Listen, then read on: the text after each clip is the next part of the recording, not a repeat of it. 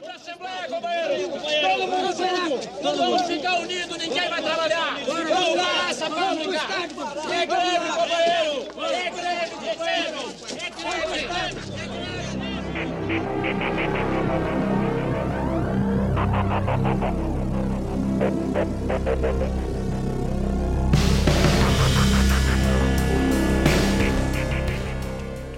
Grande juventude! E aí, como é que vocês estão? Tudo certinho? Na tranquilidade?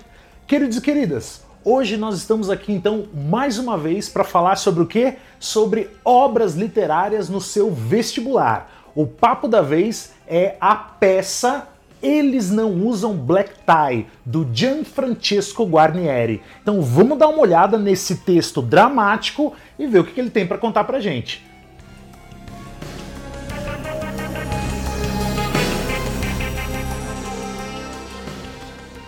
Que, que é exatamente um texto dramático? Lembra comigo, tá? Nós chamamos de texto dramático aquele texto que é feito especificamente para se transformar em uma peça. Então, o texto dramático é um texto feito para ser encenado, né? Quando o autor escreve, ele já escreve o texto pensando que, né, haverá ali atores e atrizes interpretando tudo aquilo em cima de um palco. E aí, pessoal, você tem que saber reconhecer o texto dramático só olhando, tá? Dá para reconhecer. Ele tem algumas características estruturais bem específicas. Lembra que no texto dramático a gente não tem narrador. Não é um narrador que está contando pra gente a história. Não. A história se desenvolve sempre a partir dos diálogos entre os personagens, beleza? Então você tem sempre aquela estrutura classicona, né? Nome do personagem, tá? E na frente a fala do personagem. Então, é, Joãozinho, dois pontos, aí vem a fala lá. Hoje estou feliz. Depois vem embaixo, né? É, Mariazinha, dois pontos. É, também estou feliz. Então, nome do personagem e sempre a fala na sequência.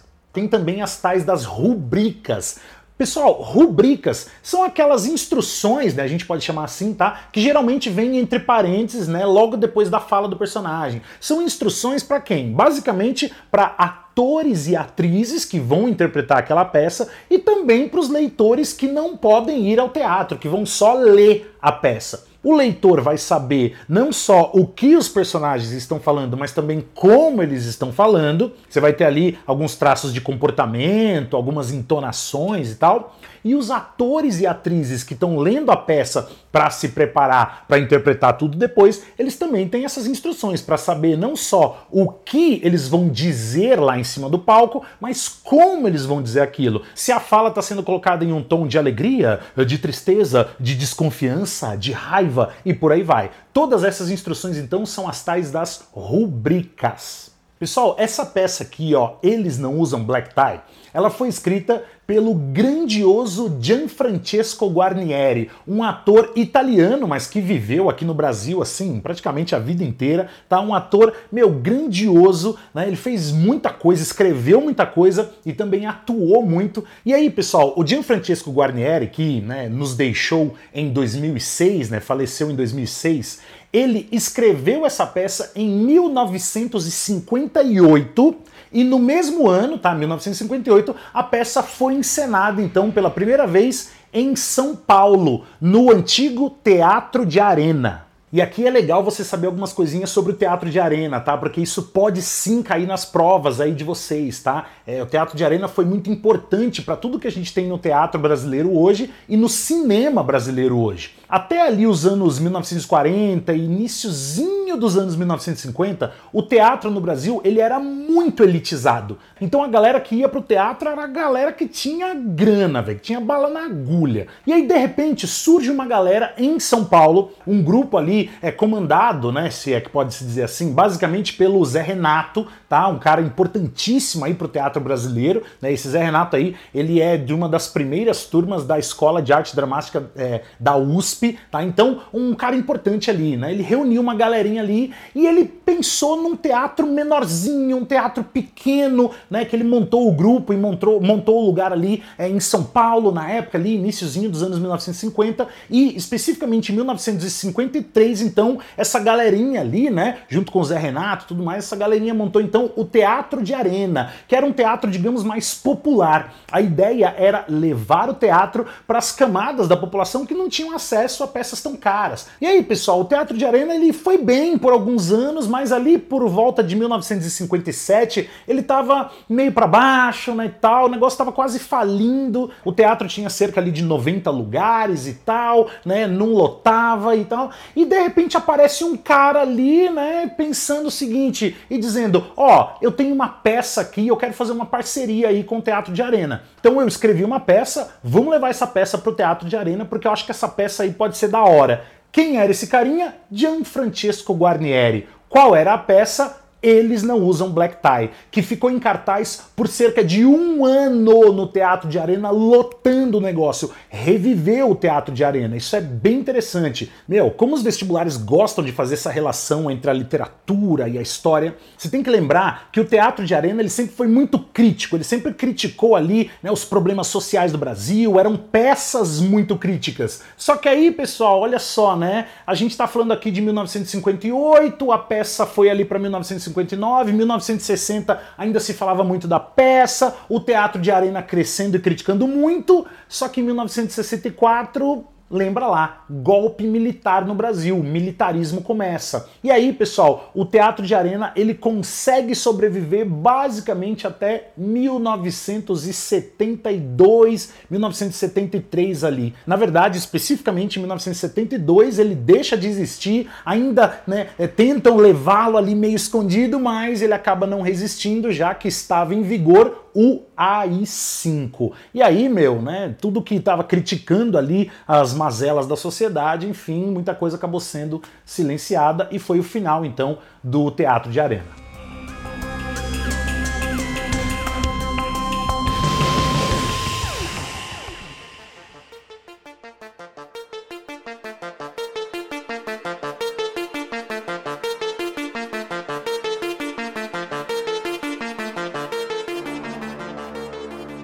Pessoal, então depois dessa introdução aí, vamos pensar agora especificamente na estrutura da nossa peça. Essa peça é uma peça dividida em três atos, ou seja, três partes. Dá para destacar quatro personagens. Tem outros, mas quatro são, digamos aí, os principais, né? Os que é, são mais interessantes, mais importantes para os acontecimentos. Os personagens aí, eles moram em um morro no Rio de Janeiro, beleza? E a peça se passa ali na década de 1950. Então pensa nesse contexto aí, tanto de tempo quanto de espaço. E de cara eu já destaco o Otávio. Tá? O Otávio é um homem adulto já, ele é um pai de família e ele trabalha em uma fábrica, né? Mora ali no Morro, no Rio de Janeiro, e trabalha em uma fábrica. E ele é uma espécie de líder sindicalista. E ele pensa muito na importância das greves, né? No quanto as greves são importantes para tentar garantir ali alguns direitos dos trabalhadores. Aí tem também a esposa dele, que é a dona Romana, que é uma mulher que vai tentar conciliar o idealismo do marido com o pragmatismo do filho. Quem é o filho, pessoal? O filho é o Tião. Então, olha essa família já se montando aí. Então, de novo, enquanto o pai, né, o Otávio, é muito idealista, pensa ali no, no, nos direitos das pessoas, pensa no coletivo, o filho, o Tião, ele é mais pragmático, ele é mais pé no chão, né? ele chega a parecer um pouco egoísta porque ele pensa muito em si e também trabalha lá na fábrica. E o Tião, ele namora a Maria, tá? Que é uma moça importante também. Principalmente no final da peça, ela vai ter ali uma fala bastante emblemática. Tem outros personagens, né? Tem, por exemplo, o irmão do Tião, que é o Chiquinho, que até tem uma participação ali, mas não é muita coisa. É, tem um, um, um, amigo ali do, do Tião, que também tem um papel importante, mas também não de muito destaque, apesar dele gerar uma certa influência sobre o Tião. Enfim, falaremos disso. A peça começa da seguinte maneira: o Tião e a Maria, que namoram, eles estão ali, né, na casa da, do, da família do Tião, né, então do, do Otávio e da Dona Romana. O Chiquinho tá ali dormindo também, perto ali na sala, e eles estão ali de noite, dando aquela namorada, aquela coisinha uma marota, conversando um pouquinho e tal. E aí eles ficam falando um pro outro, né, Shh, fala baixo, senão vai acordar o pessoal e tal. E aí conversando e tal. E aí a Maria fala assim: é, meu, então agora a nossa vida vai mudar um pouco. Aí o Tião fala, por quê? Por quê? E aí a Maria conta pra ele, cara, eu tô grávida, velho. E aí, meu, pensa, anos 1950, né? Não dava pra mulher ficar grávida e não casar. Por conta do quê? Das pressões sociais. Então, pessoal, eles decidem ali nessa conversa ali na madrugada, não, então beleza, a gente vai se casar. E aí, nos dias que correm, né, o que, que acontece? Eles fazem uma reuniãozinha ali, e nessa reunião ali, né, o Tião e a Maria, eles resolvem contar ali pra dona Romana que eles decidiram ficar noivos, então. Então, ó, nós vamos ficar noivos, por, né, não contam da gravidez, não contam, mas falam, ó, nós vamos ficar noivos, isso é importante e tal. E a dona Romana, é, ela, ela fica feliz, mas ela, ela é, fica meio preocupada também, será que é a hora certa, né, a coisa do emprego, da grana, como é que vocês vão se sustentar. Agora, a grande sacada é que, no mesmo momento em que eles estão celebrando esse noivado, paralelamente, ou seja, né, ao mesmo tempo, porém num outro espaço, tá rolando uma reunião entre os, né, os trabalhadores, os operários lá da fábrica, para decidir sobre uma greve. Eles estão planejando uma greve porque eles estão extremamente descontentes com é, tudo que está acontecendo dentro da fábrica lá. E aí, pessoal, o Otávio, né, o pai do Tião ali, tá, o marido da Romana, ele decide pela greve então, e o morro todo apoia, né? Porque praticamente a maioria dos moradores do morro ali, todo mundo trabalhava na fábrica. E aí todo mundo apoia a greve e decide-se então que vai ter greve. Porém, Lembra comigo que o Tião, ele tá preocupado agora em construir uma família, ele vai casar com a Maria e ele fica pensando, Mano, se eu entrar nessa greve, eu vou perder meu emprego. Quer saber? Eu não vou fazer greve coisa nenhuma. E aí, ele meio que é influenciado por um amigo dele ali, né? Que troca uma ideia com ele e fala: Cara, vamos furar essa greve aí. Quem que é o fura greve? Fura greve é aquele cara que eh, ele ignora a greve e ele trabalha, né? Então, ele deixa de lutar pelos direitos coletivos e ele pensa no individualismo. Será que isso é uma crítica, então, especificamente a, a, a esse personagem? Daqui a pouco a gente vai ver que não exatamente, hein? Aguenta aí, tem mais coisa interessante nessa peça. Mas o Tião, então, ele decide furar a greve, ele vai trabalhar. A questão é que ele é filho de um dos maiores sindicalistas do rolê. Isso podia pegar mal. Então ele decide fazer isso meio que escondido, entendeu? Então ele vai lá, ele vai mais cedo, ele acorda mais cedo, chega na fábrica mais cedo e entra para trabalhar como se nada tivesse acontecendo, enquanto os grevistas chegam depois e ficam lá fora, né, agitando a greve e, e os gritos pelos direitos dos operários lá. O problema, pessoal, é que um amigo do Otávio, ele ficou sabendo que o Tião tinha entrado para trabalhar. E ele conta pro Otávio. Então, Otávio, ó, seguinte, cara, então rolaram ali, né, é, 18 trabalhadores que furaram a greve e o Tião é um dos 18. Ele entrou para trabalhar, ele traiu o movimento grevista. Nesse meio tempo tem até uma cena super pesada, né, que o Otávio ele vai preso, né, porque é acusado de ser arruaceiro, baderneiro e tudo mais. E pessoal, olha que doideira. Quem vai lá na cadeia agitar a soltura dele é a dona Romana. Então olha também aí, né, a presença de uma mulher muito forte aí na nossa peça, tá? Isso é bem interessante. Porém, quando o Otávio e a Romana voltam para casa, tá lá o Tião e aí o Otávio, que agora já tá sabendo, fala: "Ó, oh, filho, seguinte, eu te amo, mas você não vai poder ficar aqui, porque você é um traidor, cara. Você traiu o movimento, tá? Então, é, vaza, é melhor para você." E aqui, pessoal, tem uma importância gigantesca da dona Romana, né? Lembra que eu falei para vocês que ela era meio que a conciliadora? Nesse momento, ela não decide nem pelo marido nem pelo filho. Na verdade, ela fica ao lado dos dois. Então ela fala pro marido: "Eu sei que ele errou", e ele errou mesmo. Mas ela fala pro filho: "Filho, poxa, se você quiser ficar, fica, mas talvez você tenha que ir embora, mas ainda assim eu te amo". Enfim, na verdade fica aquele sentimento de que, peraí, ela sabe que os dois estão certos e ao mesmo tempo os dois estão errados. Perceba, pessoal, que o Otávio ele defende os seus companheiros, mas ao mesmo tempo ele está meio que negligenciando a família. O Tião, ele tá negligenciando os direitos dos trabalhadores, mas ao mesmo tempo ele tá tentando cuidar do lado dele, que agora vai casar, vai constituir uma família. Então tá todo mundo certo e todo mundo meio que errado. Essa peça, ela não é maniqueísta. Ela tem aqui uma ausência de maniqueísmo. O que é o maniqueísmo? É aquela visão que mostra que algo é totalmente certo ou totalmente errado. Aqui não. Aqui a gente está no meio termo. As pessoas estão ao mesmo, ao mesmo tempo certas e erradas como acontece de fato na vida. Nessa, o Tião de fato decide sair de casa, né? Ele fala: "Não, eu vou sair, eu já tô para casar mesmo", né? E aí ele vai até a Maria, lembra lá, a agora, né, noiva dele. Ele chega na Maria e diz: "Maria, é o seguinte, eu tô saindo de casa, o morro já já tá contra mim, todo mundo apoia meu pai, eu tô sendo meio que mal visto, né? E lá em casa não tá legal. Então, vamos sair do morro. Vamos sair do morro. Você e eu, nós vamos constituir a nossa família." Só que aqui tem um detalhe bem importante. O Tião não havia crescido no morro. O Tião, na infância dele, ele foi criado por um padrinho lá no centro da cidade. Ele foi morar no morro depois, né? Já depois de um tempo. E aí nisso, a Maria fala para ele: Tião, eu não vou.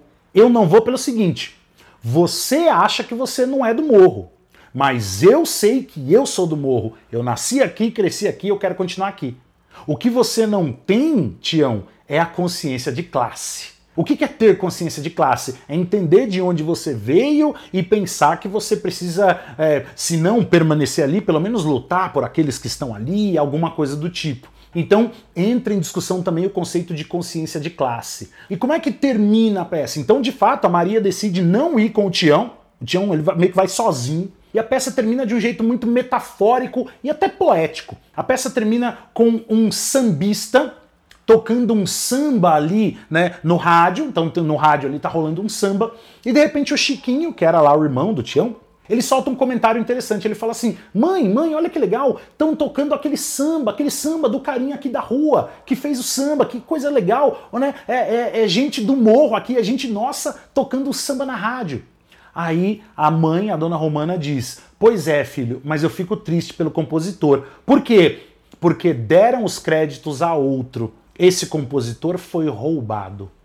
Termina assim a peça. É uma grande metáfora do que? Do roubo dos direitos. O compositor tinha direitos que lhe foram roubados e dados a outra pessoa. Assim como os operários têm direitos que são sempre roubados e dados a outra pessoa, a outras pessoas, podem ser, por exemplo, os empregadores aqui tudo mais peça interessante que acaba é, questionando aí alguns pontos importantes em relação ao Brasil da época, anos 1950, e que acabam se tornando né, pontos bem atuais, porque pensa que ainda hoje, no século XXI, nós estamos sempre falando dos movimentos grevistas e colocando-os em discussão. Bom, além do enredo em si, o que, que a gente tem para falar sobre tudo isso?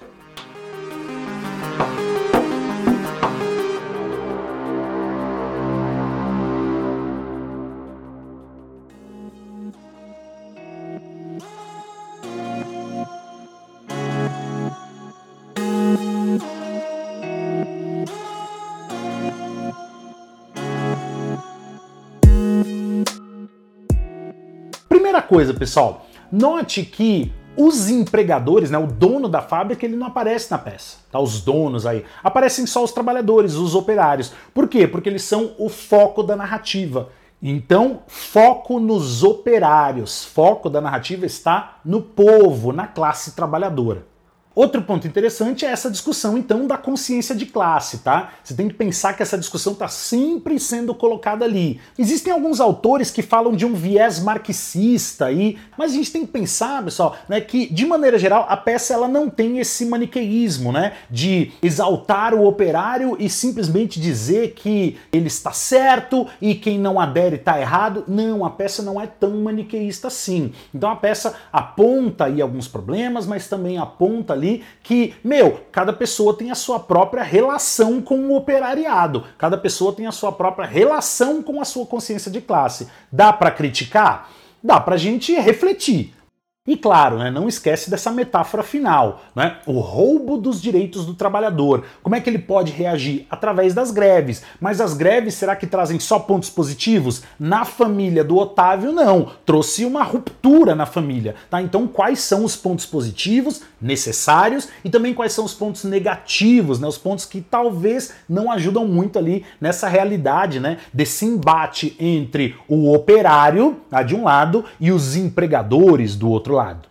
E pessoal, um detalhe importante, hein? Essa peça ela foi inspirada em um samba do Adoniran Barbosa, grande Adoniran, né? Praticamente um patrimônio nacional, o Adoniran Barbosa, né? Gigantesco aí, sambista brasileiro.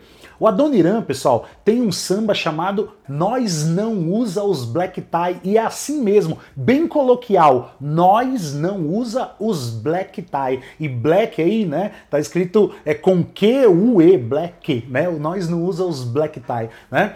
Se você tiver curioso, digita depois aí no Google Imagens Black Tie para você ver que, o que aparece. Vai aparecer aí, né? Vão aparecer roupas é, associadas a finesse, a grife, tá? E olha que interessante, né? O samba diz: nós não usamos black tie, ou seja, meu, nós é do morro, nós é do povo, nós não tem essas frescuraiada toda aí. E é justamente o título da peça: eles não usam black tie.